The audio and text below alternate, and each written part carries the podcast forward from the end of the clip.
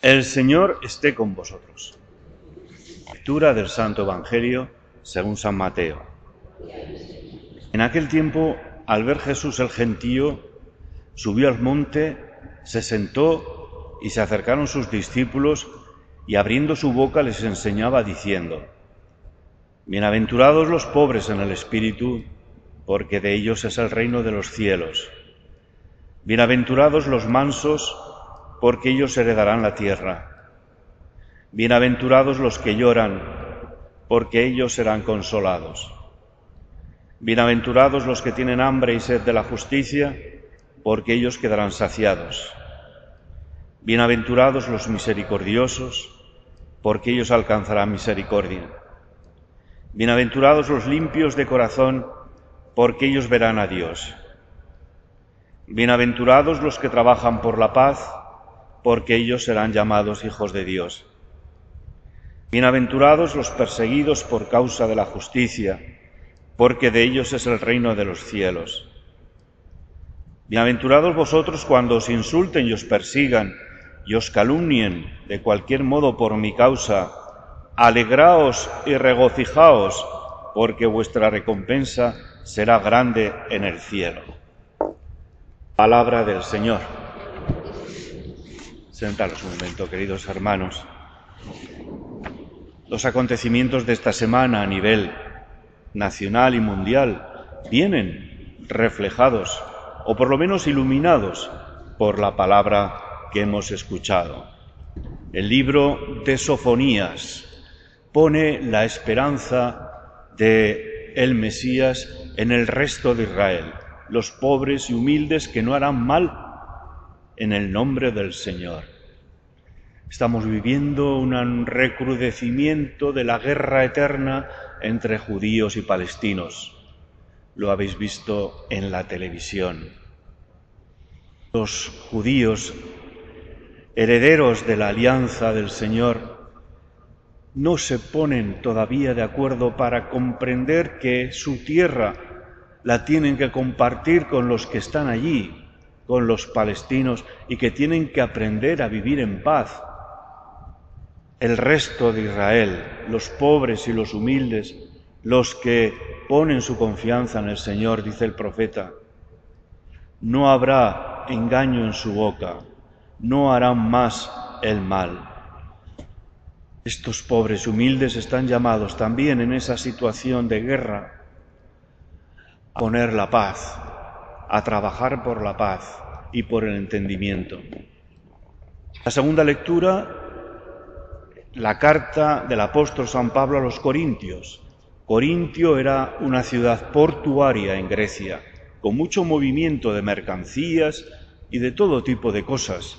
Ejércitos pasaban por allí. Es un puerto en el cual se distribuyen todas las mercancías que vienen de Occidente y de Oriente por Grecia como todos los pueblos de puertos de la antigüedad, pues era una ciudad populosa, llena, como dice Pablo, de gente baja, comerciantes, prostitutas, ladrones.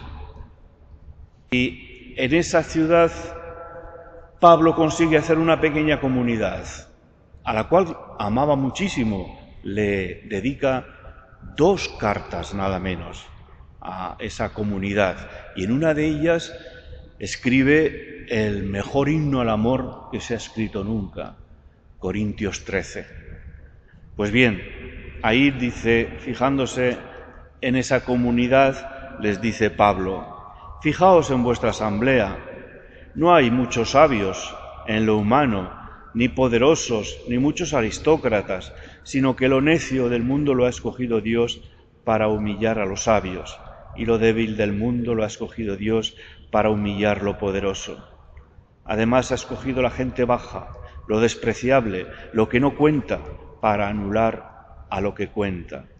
De modo que nadie se pueda gloriar en presencia del Señor. Mirando un poco a nuestras comunidades cristianas, despobladas, sí, de la gente, de los jóvenes, por ejemplo, o de los ricachones, o de la gente que parece que tiene poder en la política, asistimos a las asambleas gente más bien ya jubilados, con nuestras canas, gentes, trabajadores, obreros.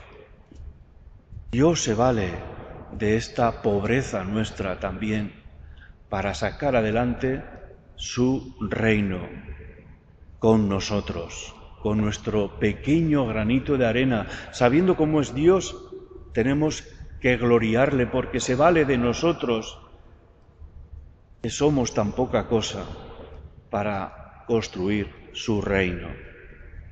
Por último, las bienaventuranzas, el programa de vida que Jesús da a sus discípulos. La semana pasada veíamos cómo les llamaba. Los discípulos se van con él y de entrada ya les da su programa de vida. La última bienaventuranza, vosotros bienaventurados cuando os insulten y os persigan y os calunien de cualquier modo por mi causa. ¿Cómo no recordar al sacristán de esta parroquia de Algeciras y aquellos cristianos poquitos que iban a misa en aquel momento y este fanático islamista pues asesinó a este pobre hombre, perseguido también por ser cristiano. Las lecturas de hoy, pues, nos ofrecen como un caleidoscopio de ideas, pero que, se, que conforman un prisma maravilloso. Primero, ser pobres y humildes ante el Señor. Es el mejor camino para encontrar la felicidad y la dicha.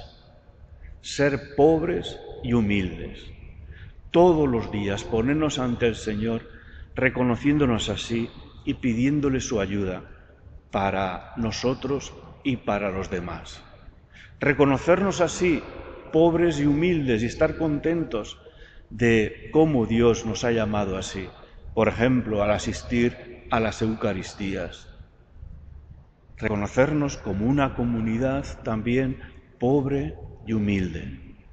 Y por último, aceptar en nuestra vida el programa de las bienaventuranzas.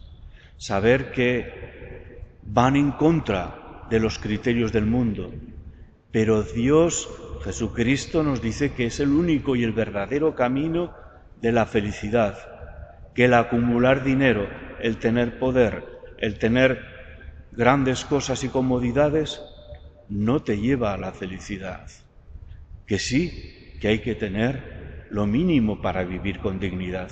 ¿Quién lo duda?